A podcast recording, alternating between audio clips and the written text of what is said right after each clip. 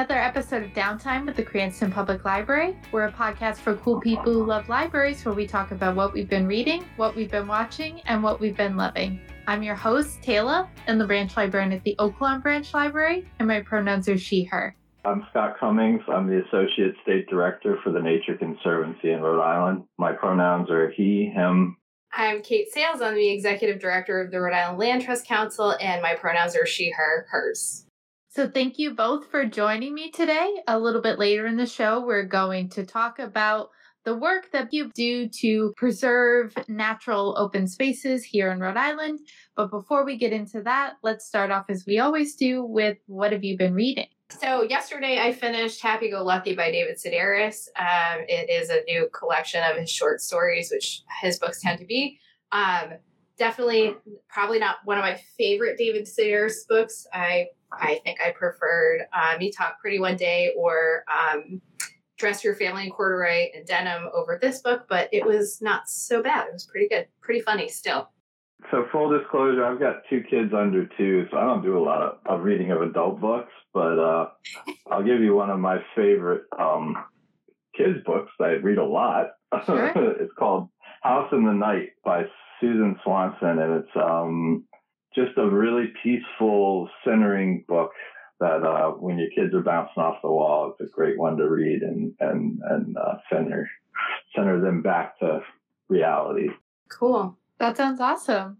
Um, Kate, it was funny that you brought up uh, David Sedaris. I've never read him before, but it seems like the universe has like been pointing me towards reading him. I just keep hearing about it from different people in different places. Maybe because his new book is out, so you know his work is on people's minds, and so I feel like maybe I gotta I gotta jump in.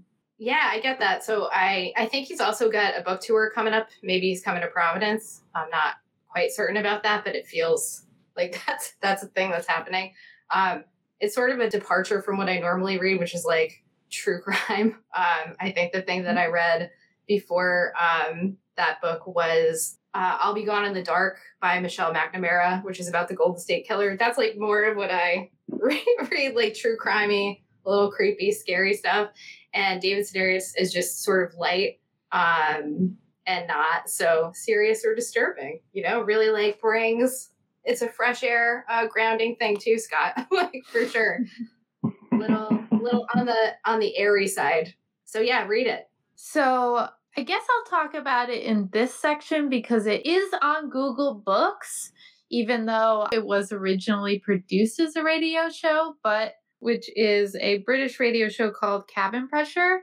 Um, Benedict Cumberbatch is in it. He plays the captain of this air. Well, there's a whole joke that they aren't an airline because they're a one plane operation. So, if anything, they're an air dot um, because you can't put one plane in a line. Um, but it's very funny. And I think it was something that Benedict Cumberbatch did before he really made it big with like Sherlock. And now he's in, now he's Doctor Strange in the Marvel movies but yeah, it's a lot of fun. It's just him and uh oh, I totally blanked on who plays his uh his co-pilot, but he had like a super small role in Game of Thrones, which of course like everyone who was British was on Game of Thrones. Um Roger Allam, I think that's it. And uh and yeah, so it's just kind of like witty banter between them and then there's uh the woman who owns this airplane and this uh, air dot, as she puts it, and her son, who is uh, kind of the butt of the joke frequently. It's a lot of fun to listen to, and I was happy that I was able to find it on Google Books because I've wanted to be able to revisit it for a long time, but it was hard to find anywhere to listen to it in America. Like it was, I listened to it the first time all on YouTube. And then I think, like, right after I finished everything that was out, YouTube was like, these videos infringe on copyright. We're taking them all down. Mm-hmm. Um, so yeah, so that was really nice. And uh, I recently did a we did a little weekend trip to Boston, so it was kind of nice to listen to something, even though we took a train and not a plane. Um, it was kind of nice to listen to something about traveling while traveling. cool. So a lot of fun if you like uh, if you like kind of the British sense of humor and uh, witty banter and things like that. Which I guess, since this, since my uh, recommendation was kind of transcending different media types, I guess that takes us right into um, what have you been watching? Scott, you been watching anything? Yeah, I, mean, I, I just checked out the was it House of Dragon last night, the new Game of Thrones prequel. Uh, looking forward to seeing where that goes over the next, you know, I guess it's like eight or ten episodes. So I've been really enjoying that. And then just always right now, it's because it's always on. Office is kind of just a great. If you have a half hour you need to kill and want to laugh, um, can't go wrong with that. Or cringe, depending on what which episode it is. they're all they're all like half and half. exactly. It's like like uh, from an HR perspective, like I, I can't even watch this. Why I never got into The Office. I watched like one episode at one point because it was like on cable at a weird time, and I, but I'm very susceptible to like secondhand embarrassment and cringe. So maybe that's why I was like, I don't get what people like about it. But obviously, if tons of people enjoy The Office, and if you do, that uh like more power to you. I'm not trying to yuck other people's yum but yeah i was like what do people like about this? This is so awkward. Yeah i'm sort of a new convert. My wife's a big office fan and and so i i like you cringed a lot towards it. And uh but then you know she loves watching it and so i just started watching it like and started to get the humor and and sort of take a step away from the cringe and just like they're doing that because it's funny, not because it's like you know making you want your skin want to crawl. it's not true to life. Yeah, it's not true to life, and, and, some of it's very period. Some of it would not play as well currently in yeah. our society. And it doesn't seem like that long ago, which is also wild. Because when was the last episode of The Office? It was a long time ago. I know. Wild. That whole age, age thing, right? Yeah. it doesn't seem like that long ago, but it was. right. Uh, 2000 feels like yesterday. It was not. uh, we've been rewatching a lot of Sopranos just because it's the same thing. Uh, we can put on any season, any episode, and just have that be on in the background at my house. So, yeah, I mean, um, pretty classic, pretty standard fare. Everyone, everyone's still super mad about the last episode. Can't go wrong with Sopranos. I feel the same way about The Wire. Both of those ah. kind of kind of parallel to me, you know, as far as can flip them on and they're all just great TV. I have not watched The Wire, so I should definitely put that one on my list. Yeah, like Shakespeare and Boston, I mean, uh, Baltimore. Oh, really cool. well done. Cool. Yeah, I watched a really uh, great docu great is a loose word. Uh, the the train wreck Woodstock '99 documentary last week that was pretty entertaining. yeah, I think that's on Netflix if you haven't caught that one yet. I would agree. It's a must watch. Yep. Wait, so you're saying like Woodstock itself was a train wreck, or the documentary was a train wreck? Oh no, the documentary is called Trainwreck oh, Woodstock okay. 99. And yes, Woodstock 99 was also a train wreck. the documentary is pretty good. Oh, okay. Yeah, this was like the 30th anniversary and it and all that happened. Yeah. Uh, lots of fires and not enough water. A lot of rage. Yep. Yeah. Um so kind of circling back to the idea of uh, like spin-offs or prequels, I just last night my boyfriend and I sat down and we watched the whole, which only six episodes. But um, if you've been a listener of the podcast since the first episode, you will remember that I talked about a Canadian comedy show called Letterkenny. Well, they made a spin-off featuring one of the side characters, which is also the title of the show, Shoresy. And we watched the whole six episodes last night, and I was so sad that it was only six episodes. Like when it was over, I was like, wait, no, there's not more. Um, it it exceeded my expectations. I think it caught all of the great humor of the original show while also making some characters that might not have, including the titular character, might not have been super likable in the original show and really giving it an emotional center and i at one point while we were watching i was like oh this is making me like like shoresy and my boyfriend was like yeah i think that's the point. You kind of you root for him and and his whole team. It's all about hockey so even if you didn't watch letterkenny but you're a sports uh fan and you like sports centered tv you might enjoy it. It's on hulu just like the original show um, and yeah, it was great. And the original show was already starting the path of amazing Native Canadian representation.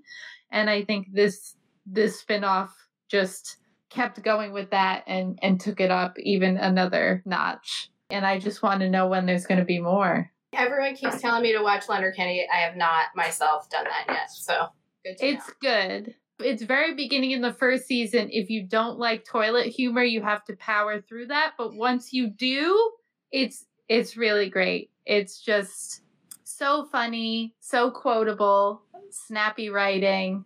Um, and I they kind of I think perfectly uh like kind of a lot of the show is about making fun of different character like different characters making fun of each other but they uh they ride the line so well of it never feeling like punching down. Cool. It all feels that it's like in good nature and in good fun, and everyone's on board with it. So, not something I thought I was gonna like, but my boyfriend was already a big fan of it, and uh, and I ended up really enjoying it. Sounds good. We we watch a lot of fail videos in my house. My partner has a 15 and a 12, almost 13 year old, so yeah, those are also in heavy rotation. Not always the best, but most of the time fairly funny. You watching Blippi, Scott? The the one that I've really enjoyed, uh, kids show wise, we don't watch a lot of TV, but is on and they're really short. Is called Bluey? It's an Australian series, and they're like ten minute episodes or a little less about a family of dogs and their main character's name is Bluey, and uh, it's they're always like doing fun stuff as a family, and a lot of times outside, just playing a lot of games, and it's all about imagination, and that's been been nice. And it's nice that it's a short for younger kids. It's a really short period of time. And we'll return to the show after a quick break.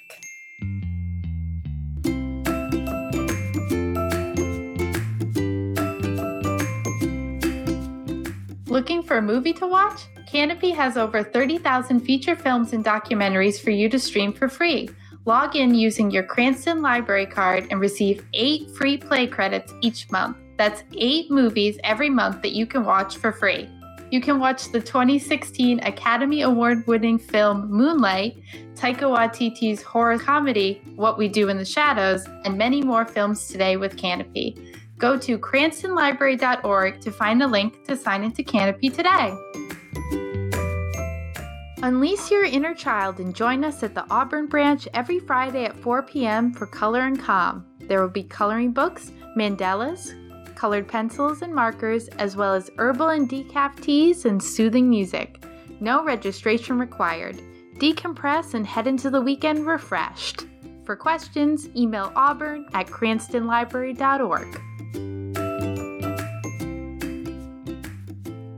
So, I want us to have enough time to talk about what you both came on to talk about. So, Kate, do you want to start out talking about what the Rhode Island Land Trust does? Sure. Um, so the Rhode Island Land Trust Council is the coalition of over 45 land trusts in Rhode Island, and the council supports that the supports all the work that the individual land trusts do on the ground, uh, promotes um, responsible use and stewardship of lands across Rhode Island, and we spend a lot of time advocating for sound land conservation policy at the State House. So, the Rhode Island Land Trust Council ourselves, we don't um, own or conserve or protect land, but we do support all of the land trusts that do that work, including the Nature Conservancy, which is Rhode Island's biggest land trust. And I would say we're a little bit more than a land trust, but um, we're the uh, the Nature Conservancy is. Uh, the world's largest conservation organization. We're in 85 countries in all 50 states, and our history is land based, but at this point, we do a lot with restoration and um, uh, all sorts of climate mitigation, marine sanctuaries, um, you name it, we're we're sort of if it's if it's moving the environmental needle, we're involved in it. Um, and so in Rhode Island, we're we're we're we're, we're working throughout the state and working, uh, you know, in the water and on the land to try to make it a place for everyone to enjoy and be accessible. So, um, this question is for both of you. Uh, what would you tell someone who asks, Oh, why do we need land trusts? Why do we need conservation efforts? Sure. Um, specifically, even in Rhode Island, maybe people feel like, Oh, Rhode Island's green enough, Rhode Island's varied enough in its climate that we're always going to have, you know, rural areas and suburban areas and urban areas. Why is it so important to uh, to conserve that green space in Rhode Island? To answer the beginning part of your question, um, land trusts are small community-based organizations for the most part. Um, 79% of most of all of our land trusts in Rhode Island are all volunteer. Um, working with willing landowners to protect and steward land for the public benefit. So, yes, um, it's about protecting open spaces. It's uh, about protecting recreation land, um, but also it extends to the what's in the public benefit, which are things like wildlife habitat and connectivity, protecting our drinking water, um, carbon storage, sequestration, and and resiliency to climate change. Um, he- providing healthy local food systems by conserving agricultural land. Um, every land use decision we make in Rhode Island is all connected. Um, and it's important to make sure that we provide healthy places for people to live um, and for animals to live, and to make sure that we are not just making decisions in a bubble, but making sure people have access to land, um, have access to open spaces for for public health and within for the public's benefit. Um, that's the most broad way to phrase it. You want to hop in? Yeah, I I, uh, I agree with everything you said, and and I I think it's you know the the vision is creating a place where people and nature thrive, and I've been working for the Nature Conservancy for over 25 years, and you know I think we've really gotten to a point where we understand why we do what we do is so important to everyone. We used to be really focused on plants and animals and and that sort of thing, and now we're we're really focused on the whole community and you know clean water, clean air, access to the shore, um, access to, to healthy food, uh, making sure that food remains plentiful. Um, in the you know in the face of climate change, these are all things that we're working on day in and day out. You know, it's not your your parents' land trust, so to speak. Mm-hmm. And I would also say um, why Rhode Island or why is Rhode Island important? Uh, I would say two things. One, the threat is tremendous you know, we're we're sandwiched between New York and Boston, and uh, there's a lot of developmental pressure. There's a lot of change in use pressure, and so we're trying to keep Rhode Island. We're trying to keep some of the assets that Rhode Island has um, uh, around for the next generation, like we've all enjoyed. And then secondly, like a success point, you know, we've got when you go, when you take an airplane at night and you fly over Rhode Island, the uh, the whole western part of the state that connects with Connecticut called the Borderlands, and it's dark. There's no lights, very few lights, and it's the only place like that left from Boston to Washington D.C. And something that there's been a lot of work to conserve. There's a lot more work to do, but it's something that is really unique in Rhode Island, and uh, something we should all be really um, happy exists for our for our citizens to experience and use and just yeah, I, I agree with everything Scott said. I think the, I think the coolest part about um, the borderlands or what you know people think of Rhode Island as the ocean state, and you know you look at a tourist poster of our state or a commercial, and you see the cliff walk and all the beautiful shoreline. Um, but over half of our state is forested, and those forests are really important to um, you know that western border of Rhode Island, habitat connectivity, and our water supplies. Truly, um, it's just really a remarkable ecosystem um, for both people and animals. And really important to our economy too. Yeah, huge. Yep, both nature-based yep. and forest-based economy. So, Scott, you talked a lot about climate change and that the work you do isn't the same as it was in the previous generation of conservation work. So, how have you, uh, both of you, seen your job change in the last 10 years in response to climate change?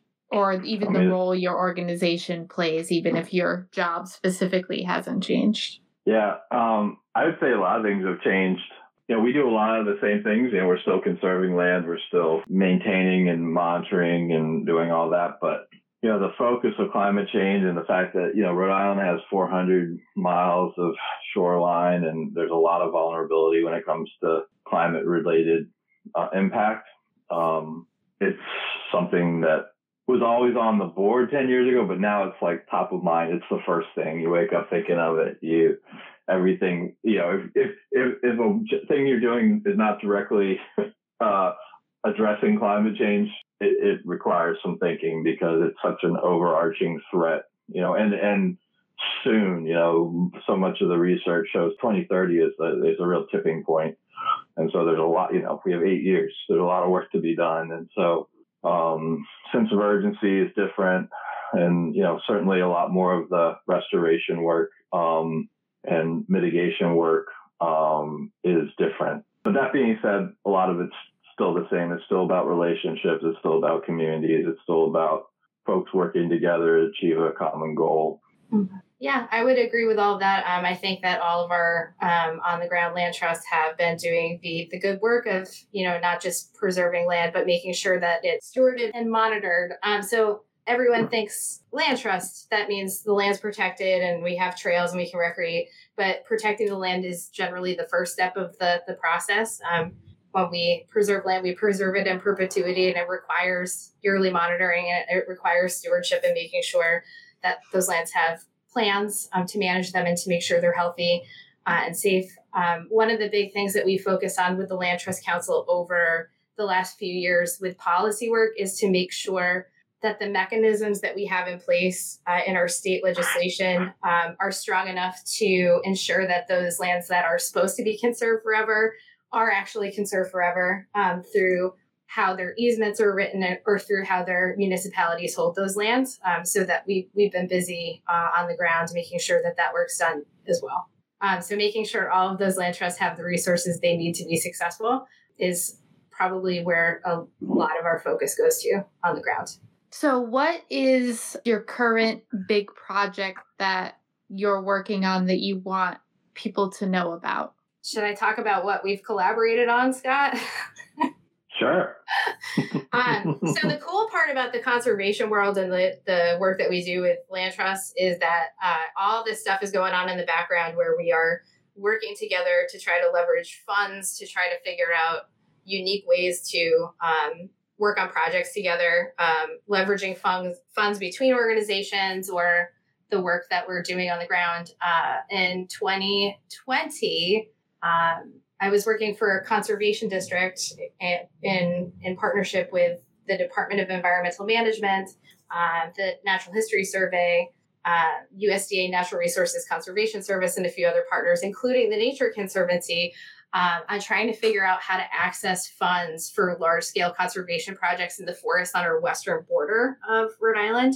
Um, we received about $4 million to start putting towards those large scale conservation projects. And the Nature Conservancy is providing uh, funding in kind by also conserving similar forest lands in Rhode Island. So, overall, we're really hoping to conserve um, as a group um, somewhere between 1,500 and I think 2,000 acres across the state in our forested landscapes. And a lot of those are hopefully um, going to be conservation easements that are held either by a land trust or by uh, private landowners in the forest who are already doing good work. Um, so that's one really exciting project. It take everything takes a little while um, when you're working on something so big to put into place, but we're hoping to have all the pieces negotiated soon and some of that money out the door. Um, but it's one way we get to work together to try to sort some of that stuff out. Yeah, I think that's right on. And there's so there's there's a lot more work to be done, yeah. Conservation wise, and a lot more opportunity for sure. I think the other thing that we're where we've been putting a lot of time in is, is on the lands we own. The Nature Conservancy owns about 14,000 acres in Rhode Island. So I think we're other than the state, we're the largest landowner. How do we make sure our lands are accessible to everyone? Mm-hmm. How do we make sure that they're inviting that they honor indigenous folks and atone for some of the misdeeds in the in the past. And so I think we're also spending a lot of time sort of as a, looking forward and looking backward. Those are the two kind of things yeah. we're working on right now. And we've collaborated a little bit with the Nature Conservancy on that as well, um, with Scott's co-worker Sue Anderbois. We've been working with a coalition of other conservation organizations to talk about the access issues um, and how to make sure folks that live in cities who maybe don't have good transportation or maybe haven't traditionally been able to access state lands or land trust lands or nature conservancy lands across the state have access to those lands, whether it means um, investigating the transportation issues or making sure that there are services at some of our parks and trails to make sure there's bathrooms and running water. Because if you have to take the bus several stops, um, it's a long trip to get out there. And we don't want to focus the work and the conversations on our organizations, which are traditionally what you're seeing, you know, lots of people who mean well, but um, we are trying to make sure we are bringing the BIPOC community and voices that are not our own into the conversation so that we're centering our work in that, making sure it's being led by those communities. Um, so that's been pretty good so far as well. Um, so you both talk about a big part of your mission being these lands being uh, accessible. And so um, the land trust site, if I'm remembering correctly, um, has a lot of great information about where you can go to mm. enjoy uh, these land trust owned lands. Yeah, you can check out the Explorer website, which has um, two sections. There's the Blueways and the Greenways sides of things. And the Greenways list most of the trails in Rhode Island with directions, with maps, with photographs, and reviews. Um, and the Blueways is the same thing if you want to get out on a river and go for a paddle. Um, it's a really good way to do that. So check it out, Explore RI. Um, Scott, do you have anything to add on your end? Sure. Yeah, we have yeah we have about hundred miles of trails on our property, and and about half of them are open to hunting, and there's some fishing access and that sort of thing too. You, you can go uh, on the Nature Conservancy website, nature.org backslash Rhode Island, and there's plenty of information there. All right, and we will include these links in the show notes so you can find them there. And so when people are going to your trails and to use your land, what are what are the things that you want people to know to make your jobs easier? Scott, you want to go first? sure. I, I don't know if it's about making our jobs easier or not, but you know what I, what I want people to know is like just get out into nature and experience it. And you know, there's there's so many different levels of that experience. There's, you know, health benefits from being out and breathing fresh air and stress relief. There's just the joy of whether you like to run or walk or stroll or bird watch or look at plants or take pictures. It's all there and there, and it's it's all in our little state. You know, you can see a lot of different habitats really quickly, you know, and have an experience that you're you a lot of these places you might be the only one on the trail. Mm-hmm. and uh, that's a pretty amazing thing. Absolutely. Even just sitting. Just getting yeah, sitting's another great way. Yeah. Um I, I I just want to add that uh, I know I mentioned at the beginning of the show um, that a lot of our land trusts in Rhode Island are all volunteer land trusts. So, you know, when you are out on a trail, try to figure out who who's managing that piece of property and if it's an all volunteer land trust maybe like throw give them a call and see if they need help with volunteer projects or getting out there. Um, maybe even consider making a small contribution to their organization because uh, some of those little land trusts they they need even a little bit helps um, t- to make sure that their lands are um, and their trails are open to the public um, that they have good signage and that sort of thing. So uh, that's a big big thing. I also want to mention that we also have another program called the Rhode Island Walks Challenge. Um, we have 33 uh, really cool sculptures that Greg Rebus from the Steel Yard created a couple years ago, hung on trails throughout the state. Um, they have little QR codes, and you can go around, take selfies with them, and scan the QR codes in sort of like a Pokemon Go game. So if you're looking to go explore new trails all throughout the state, this is a really cool and interesting way to do so. Um, so the RI Walks Challenge, you can look that up and it's directly linked off of our website. Um, so if you're looking for something to do, uh, check our social media out too. There's so many fun pictures of people tagging themselves and taking pictures of these creatures. Is there anything else either of you want our audience to know before we wrap up?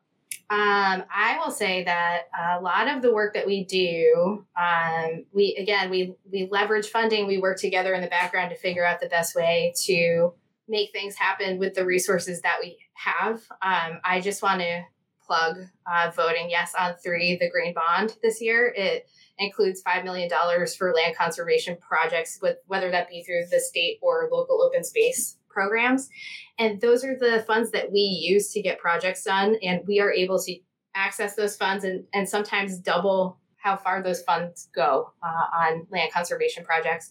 And there's all sorts of other good stuff in there. Um, specifically around municipal resiliency and, and the work that the Nature Conservancy is doing uh, in that realm. Yeah, and I, I, would just add to that. Um, I agree with all that, and definitely get out and vote. It's really important, and this is something that will benefit our current generation and for sure future generations that uh, will live in Rhode Island.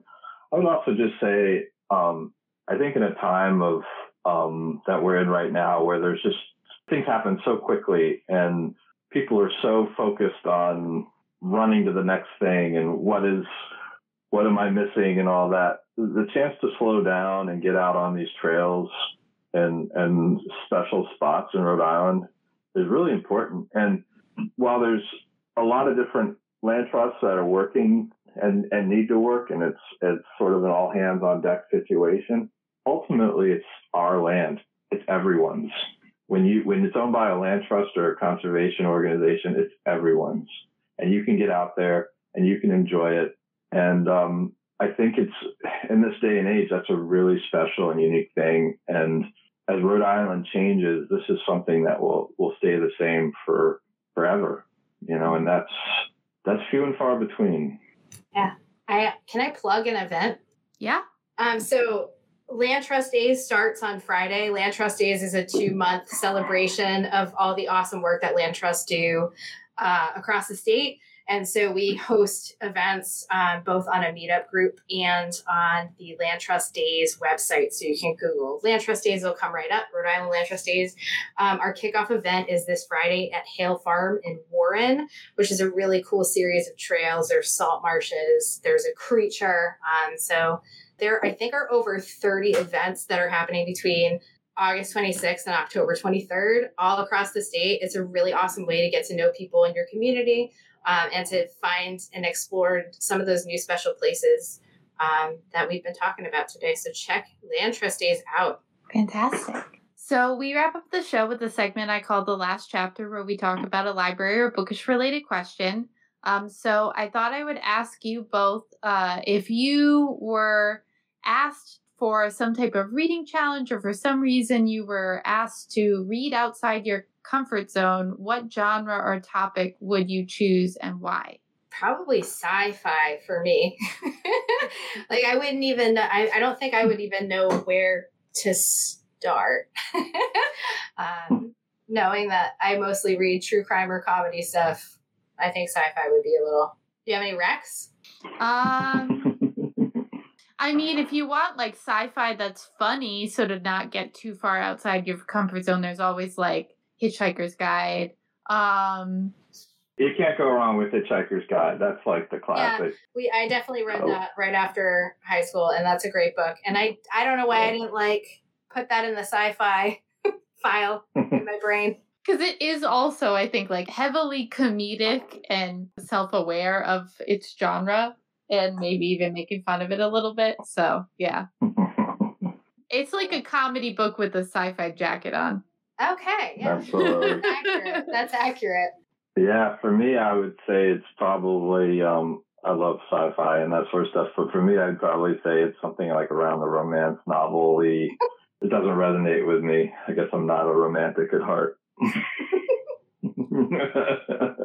Yeah, I guess mine is kind of the inverse of Kate's then because I I don't really read a lot of true crime or anything. Um, I'm kind of I don't think a book would bother me, but in general, I'm kind of a baby about like uh you know kind of like gruesome stuff. So I'm not sure if a book would bother me, but a book talking about like in detail about how someone murdered someone might make me feel like murderers are more of a problem than they probably realistically are. Um, You're not wrong. However, I would I would just interject that the books that I tend to like in that genre are not the books that focus on the murderer and the act itself. It's more about like the solving of the mystery or like the person that was or the family that was affected. Those are way more interesting than like reading a horrible book about what happened. yeah.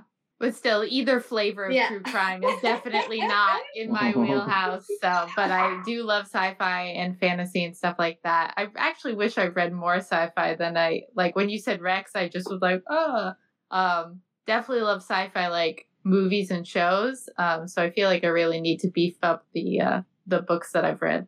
Um, but yeah. You have any romance novel Rex for Scott? I mean, if you don't, I that's something I also don't read a lot, but I've read it slightly more being on a uh, award committee for teen books. So I mean, if you don't mind YA, I really enjoyed uh, a Cuban Girl's Guide to Tea and Tomorrow.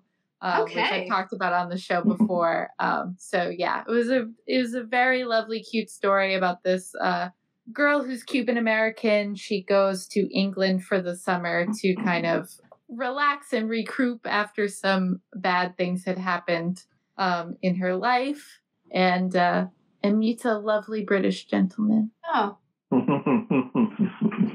you go, Scott. yeah.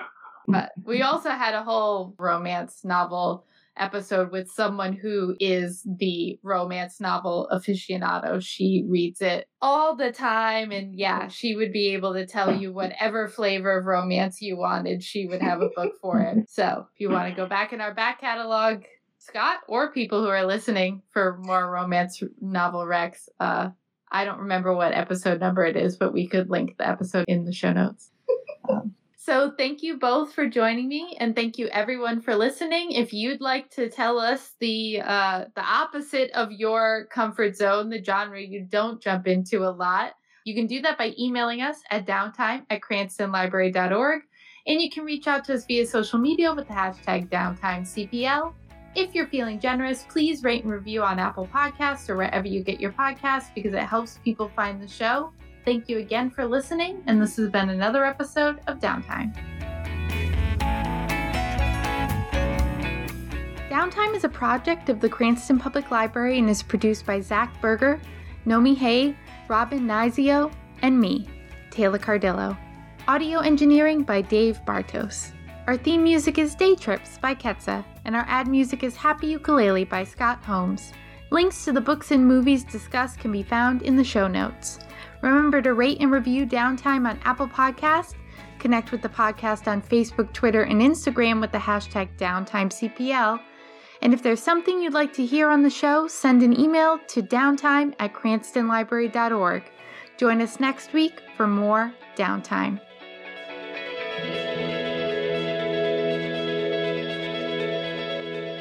Not conservatory. What am I saying? Um, Conservancy, yeah. it's okay. We do nature, not music, so. Yeah, the Nature Conservancy.